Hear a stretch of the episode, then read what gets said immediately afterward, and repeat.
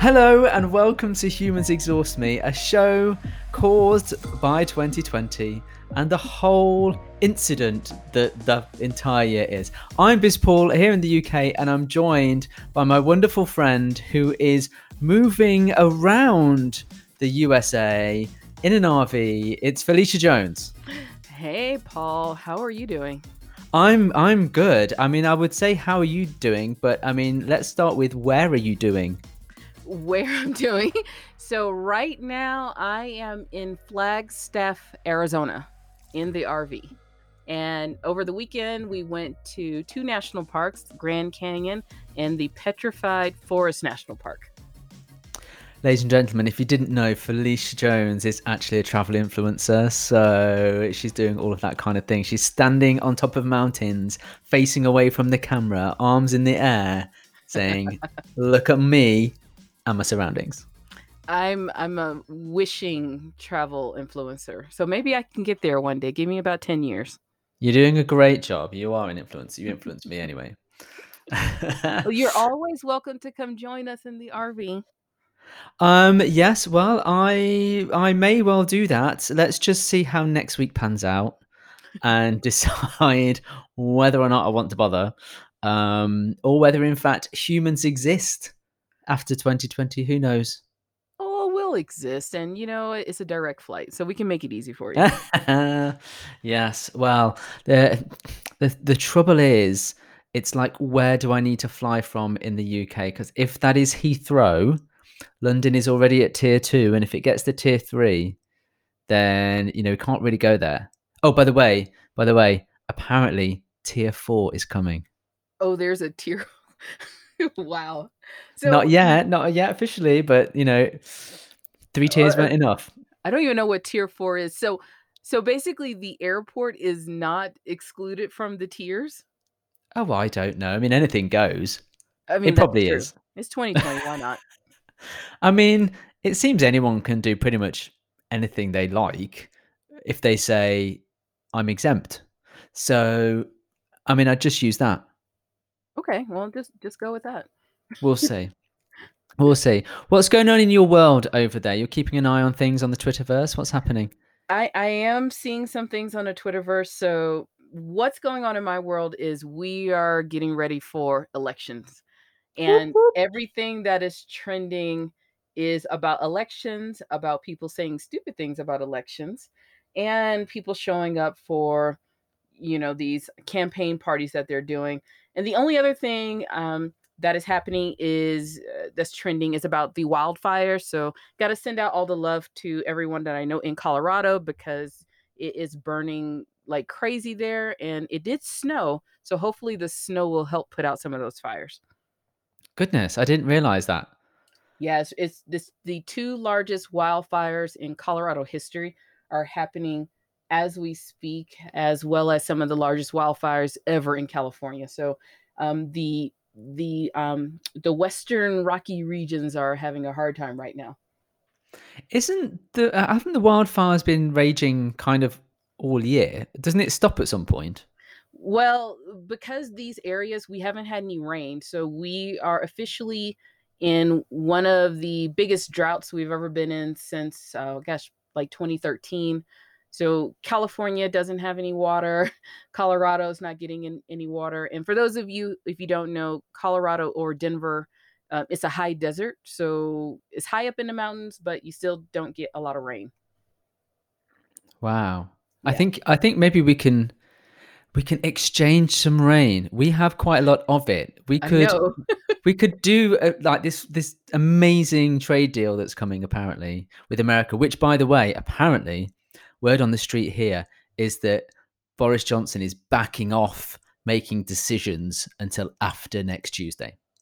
Oh, oh, so the the rest of the world is waiting on the United States. We are, which makes sense because I would wait too to see what version of crazy the world is going to get. Yeah, well, I uh, meant to tell you this yesterday, but I did read somewhere that in a study, um, in comparing the the various states of uh, societal crisis and uh, discontent between groups in America, you're at the same level as just before the Civil War. Well, now that you bring that up, a lot of people have been planning for this. So a lot of people are buying tons of toilet paper and guns because they think there's going to be extreme levels of violence on election day. And I think this is probably one of the largest gun buying years ever. What do you think? Do you think there will be violence? I think in certain places there will be some violence. And, okay. you know, it, it all depends on who wins, who doesn't wins, and who feels that they can go out and do whatever lawlessness they want to. So I do think in some areas they may, there may be some violence, but we have been turning out numbers in large quantities for early voting. So maybe if everybody votes now, we may not have that much um, happening on election day.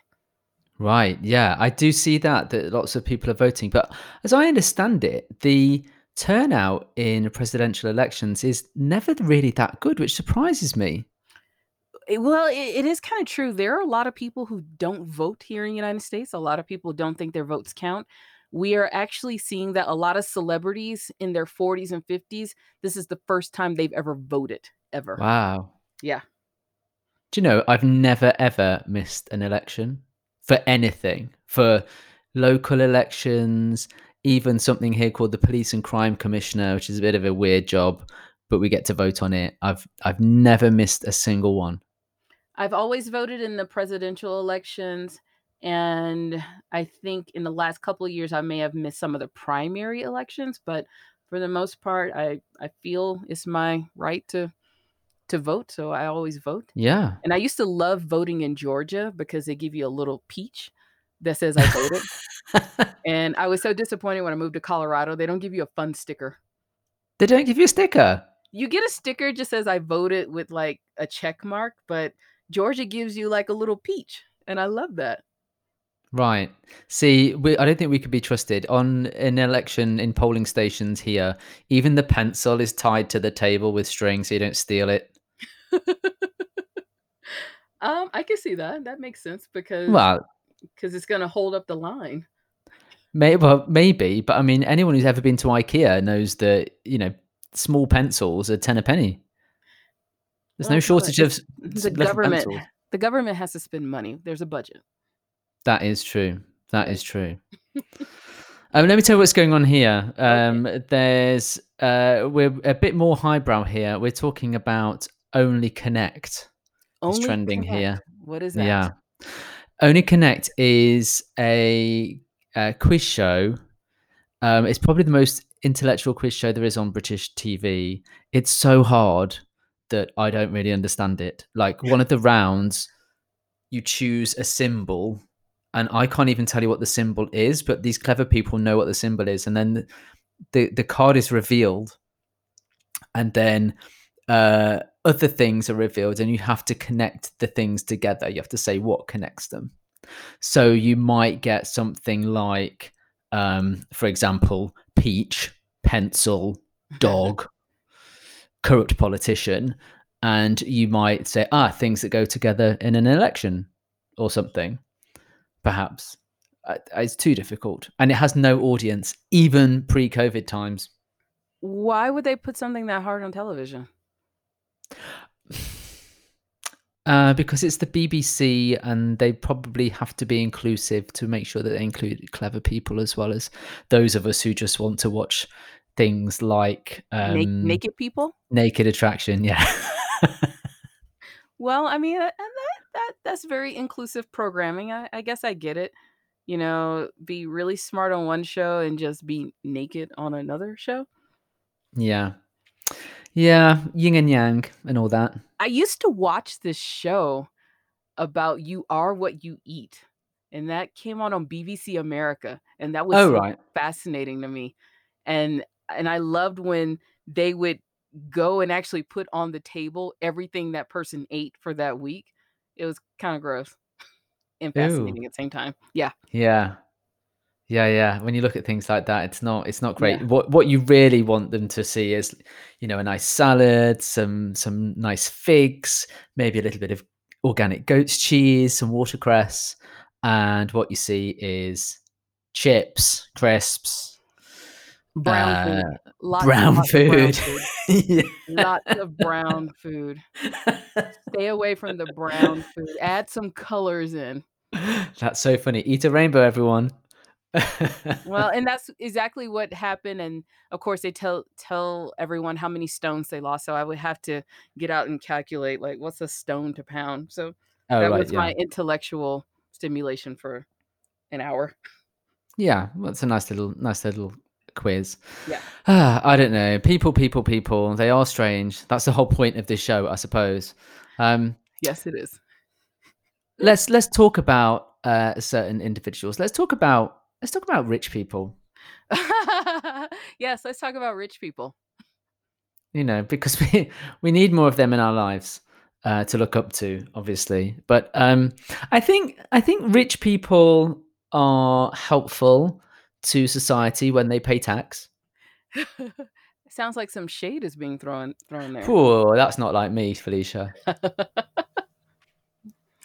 well, it, it was it's very interesting because one of the politicians here when they were talking about unemployment and things like that they they were saying that the average american makes $400,000 or more and and most of us were like exactly you know what, what? neighborhood do you live in yeah like a year that that's what they were saying and i think I, I forget the exact quote but it was around um, paying taxes and and things like that. So they were saying, you know, the average American, no, eighty percent. They said eighty percent of Americans make more than four hundred thousand dollars a year, and you don't want to get your taxes, you know, pay more taxes. And people were like, "So what neighborhood is this that you live in?" that is not normal, and eighty percent of Americans don't make that much money.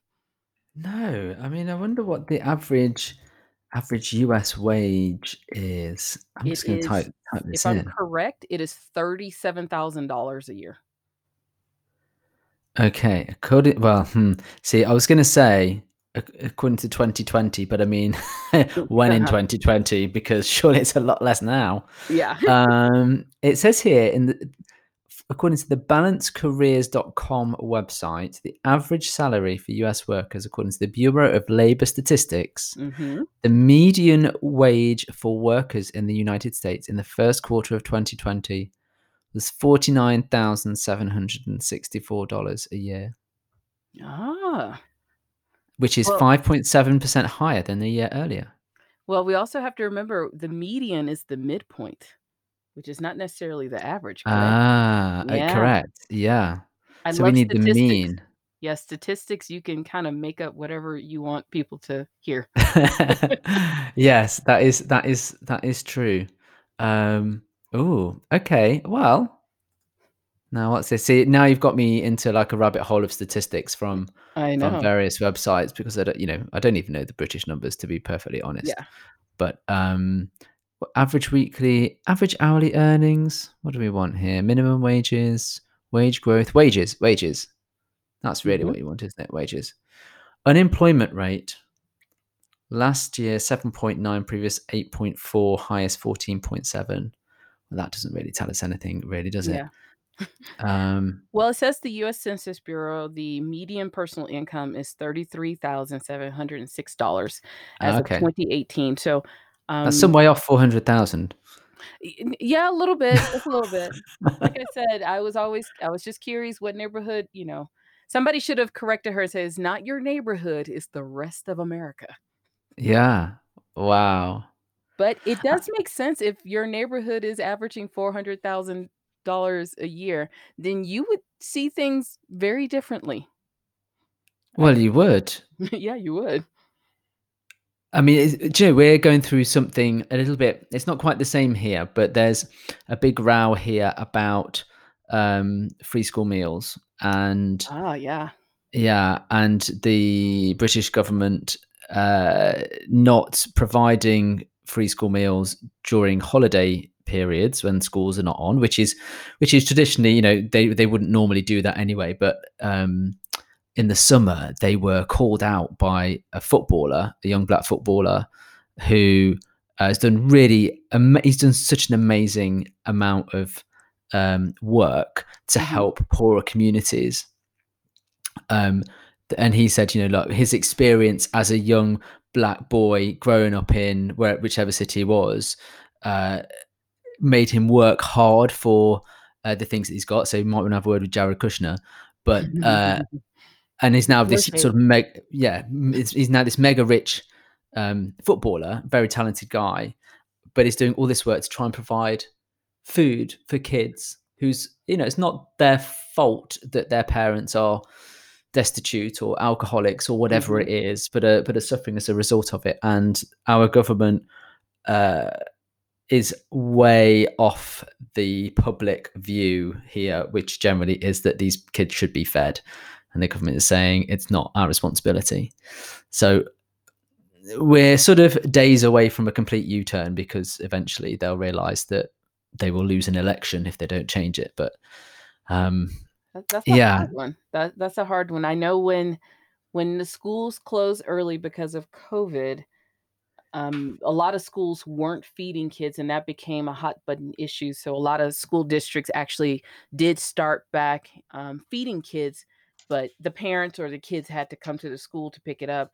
But I also know a lot of people who have been working these programs for years in the summertime feeding kids. My dad works for the Boys and Girls Club here since I was before I was born, and they've always fed kids over the summer. So it is it is a it's a hot button issue, and and I think unfortunately it really has fallen to a lot of communities to feed the kids, and Yeah. and a lot of states and a lot of communities have been doing that, and they are they they depend on the rest of the community to donate food and time to do that.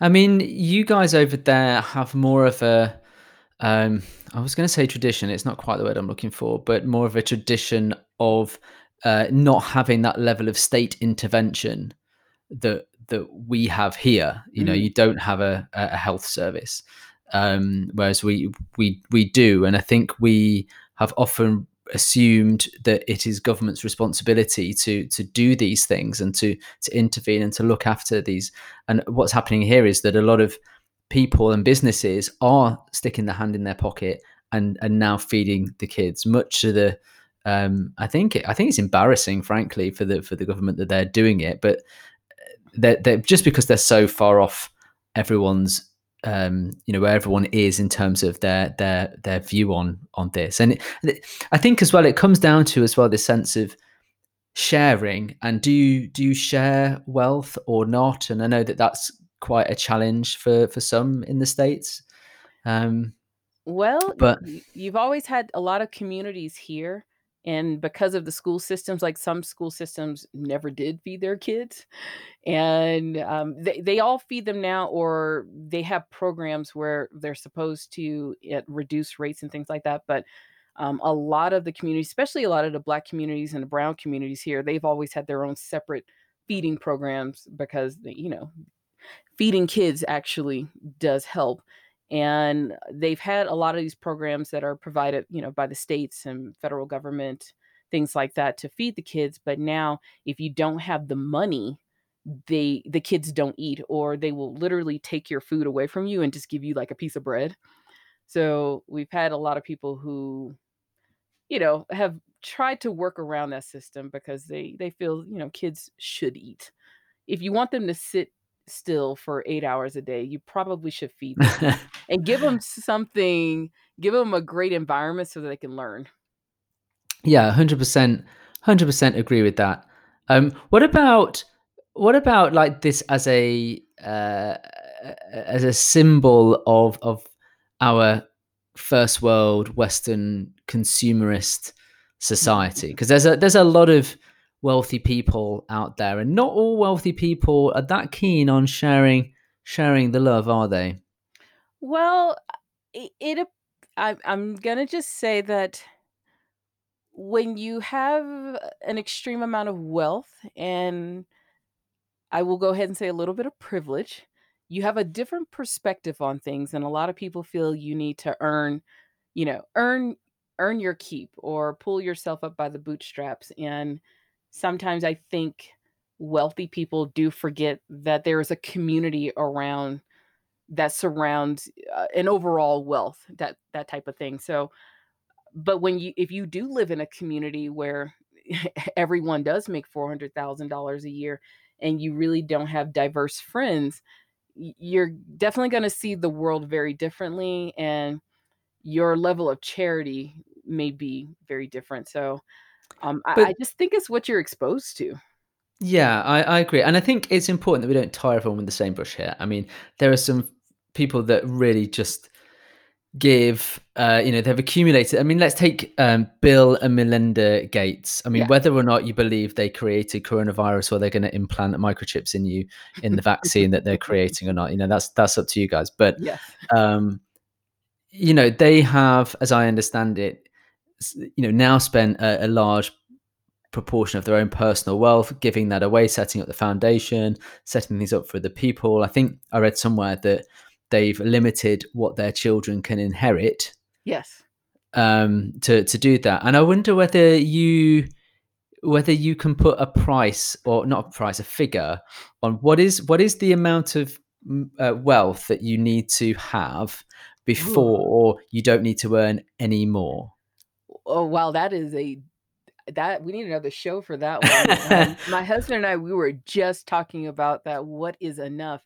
And I think that is just so hard to determine because, you know, we have friends that make four hundred, five hundred thousand dollars a year, and they feel like they need to keep making more money because they need more because, you know, having two million dollars in a bank account is not enough. And then you have other friends who they make $47,000, they go travel the world and they say, "You know what? I just need enough so I can pay my bills and eat every day." But that is such a hard discussion on trying to figure out what is enough. And sometimes I think when you start making that much money, I think there's just a game in trying to figure out how much more you can keep making. Yes, I think I think you're right. It becomes like what is the the next number and the next number. It's like it's well, I think kind of money is a drug anyway, but it's it's kind of that element to it, isn't it? I mean, people say Jeff Bezos could end world poverty because he's making you know two thousand dollars a second or twenty thousand dollars a second or what two million dollars a second. I don't know what he's making, but yeah, they say he could end world poverty, but chooses not to. Yeah, I, I guess that's I mean, one, I, I would kind of argue how would you go about doing that? I mean, you have the money, but what are the elements that you need to do that? But Sure. y- yeah, I mean, if you could do more, should you do more? And at what point is your money yours versus everybody else's? And I've always thought it was just a, a, a hard discussion to have especially when us regular folks are in other people's wallets. It's kind of like marriage advice. Uh, you're, you're getting in my bank account telling me what I should be spending money on, but if it was the reverse, you know, it would be a very different conversation. Yeah. So I, I don't know. I think there is definitely definitely a lot of wealth in this world, and we always look at you know, of course, the billionaires, but I mean, the more I travel, the more I see that there's a lot of just regular people with a lot of money in their bank accounts.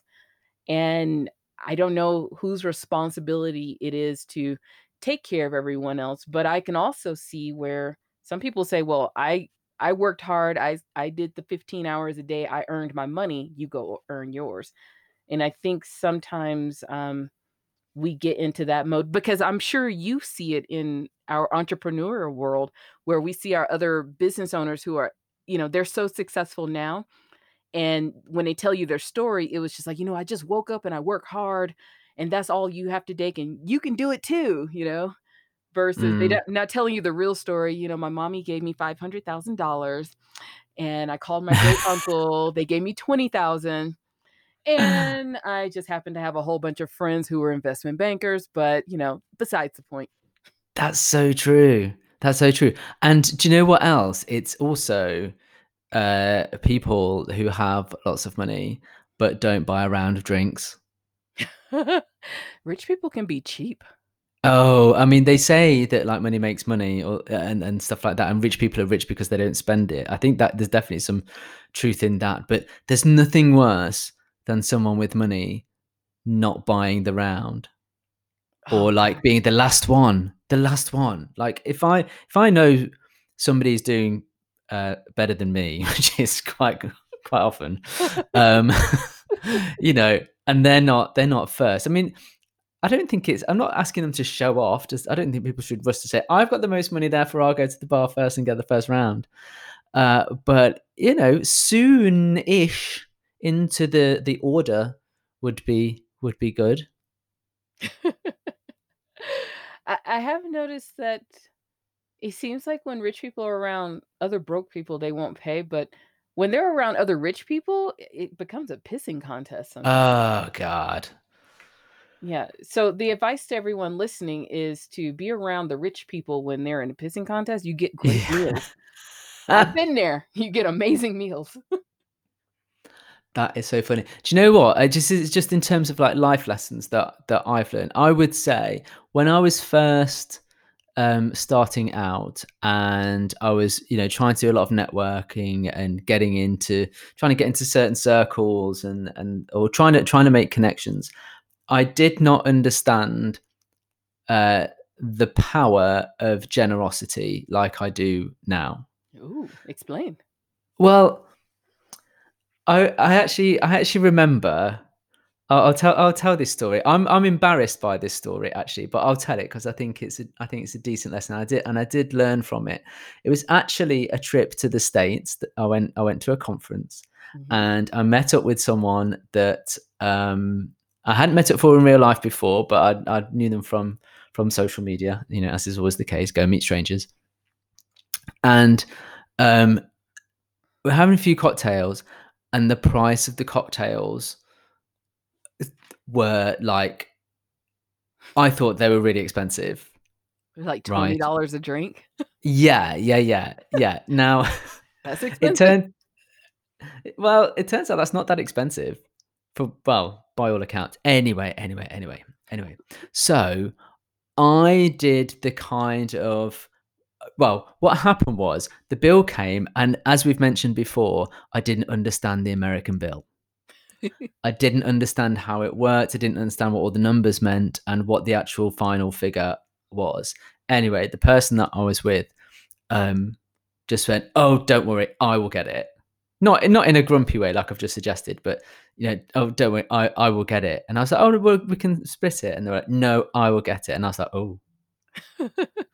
and afterwards, I was like, oh, I should have just, whatever, it didn't matter whether it was expensive, I should have just gone, I will get it. And uh, ever since, not well, not ever since. I don't always do this, but the lesson that I learned was actually it's better to just go straight in with the offer to buy it because the value that that that brings from everybody else, I think, is worth it. You know, I've gotten to that point. I don't worry about splitting things. Now, if it's a outrageous bill, you know, I was like, hey, you want to split this? But usually if like if I'm around somebody for a while and I know we're gonna eat again, you know, it's like I'll take this, yeah, you know, that's okay. I'll take care of it because I know somebody else will. Uh, it's almost like a pay it forward type thing. It's yes, yeah, yeah, yeah. So I I definitely prefer to do that these days, and that and therefore I guess hopefully I wouldn't be classed as one of these people who've got a bit of money that are stingy and aren't going to you know they're just miserly and they aren't going to contribute to these things. They're not they're not going to suggest going to the fancier hotel. They're not going to suggest you know going to the nicer nicer restaurant that everyone would enjoy because they just don't want to spend the money well you know now we'll say this now if our bill is like $700 we will be splitting some things hey felicia if our bill is $700 we have had a great time we have we've actually uh, we have some friends who they're pretty cheap for the most part, but they will drop a lot of cash for Michelin star restaurants. And when we travel, the one thing that my husband and I we we have a travel, we have a vacation account. So we put money into the vacation account, and the goal is, or the rule is, whenever we are on vacation, whatever is in there can be spent. And we were with these friends, and we went to a Michelin star place, and I think the bill came back at like seven hundred fifty six dollars. And I told my husband, I said, I hope you enjoy this because this ain't happening ever again. Like I don't know, seven hundred dollars worth of food. Um, it was a good experience because that type of restaurant experience is very different. But I was like, yeah, this is a once a year thing. Don't don't expect this every day. But the food's so small at these places. There's like a a two centimeter cube of like ox cheek. Well, but they know, but it's like they have it's choreographed like waitresses, all the food goes down at the same time. You have the wine pairings. Me personally, I couldn't keep up with the wine pairing, so I was like four glasses in, and everybody had to help me drink my wine. But um, I was disappointed in the dessert because my thing is, if I'm gonna spend over seven hundred dollars, I need to have a dessert that's gonna make me like, I don't know, touch myself or something. And, and what was the dessert? Do you remember? I, I don't remember. That's the problem. I usually good? remember every other dessert. I think it was it was a little tiny thing, and it was more like a, a fruit pastry thing, and it just wasn't good. Uh, you at least want a nice sticky toffee pudding with some creme anglaise, which know. has had vanilla pods in it that has been organically willed to grow. That's what you want. Oh, with um with a you know with a vermouth foam or air that or gravel sounds, or soil. That sounds cool, but I could have taken some vanilla ice cream and a chocolate chip cookie. I am mm-hmm. that simple. mm-hmm. Well, you said it. um, right. So, what lessons can we learn then about about wealth and um, not not the not the overall distribution of it, but uh, on a personal level. I think I think we're saying that it's it's a good thing to be generous. It's a good thing to be generous, and you got to watch your pennies. watch your pennies, or you can be like this young lady. Uh, we were husband and I were in a department store called Kohl's here, and this one young lady was walking by with her mom, and she says, "Mom," and her mom's like, "What?" She said, Next time I get married, I'm going to marry for money. And I was like, wow, that is like some good advice right there. so next time, if anything else, just marry for money. You don't have all these problems, I guess. It Turns out this is part two of last episode's marriage advice section. Marriage advice. Everyone, That's the only marriage advice I'll give. Just marry for money. Marry for money. next uh, time. Good advice. It's been lovely talking to you about money in particular, Felicia. Uh, I mean, this is this is why this is why you are a, a national TV uh, legend on Daily Blast Live. A, a legend. Okay, sure. we'll see you next time. See ya. Part of the Like Mind Media Network.